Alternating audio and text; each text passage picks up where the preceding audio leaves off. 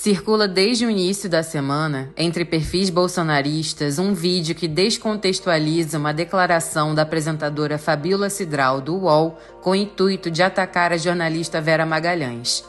A Rádio Jovem Pan chegou a mencionar a edição como sendo verdadeira. A Vera Magalhães disse a uma das âncoras: Eu sabia que ele iria ficar nervoso. Eu fiz de propósito para mostrar quem Isso ele aí, é. então Isso é jornalismo? Prefeito.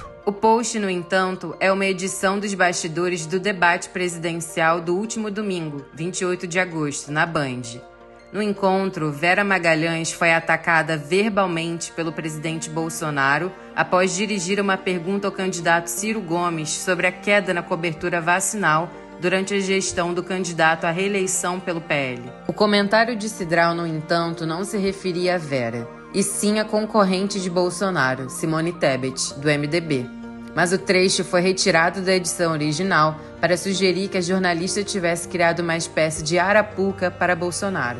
Eu acho que o momento mais quente do debate, claro, que foi quando Simone Tebet e Bolsonaro se enfrentaram e ela falou assim: Eu não tenho medo de você. E eu vou te confessar uma coisa, eu conversei com ela logo na sequência e ela falou pra mim assim: Eu sabia que ele ia ficar nervoso. Eu fiz até de propósito para mostrar quem ele é.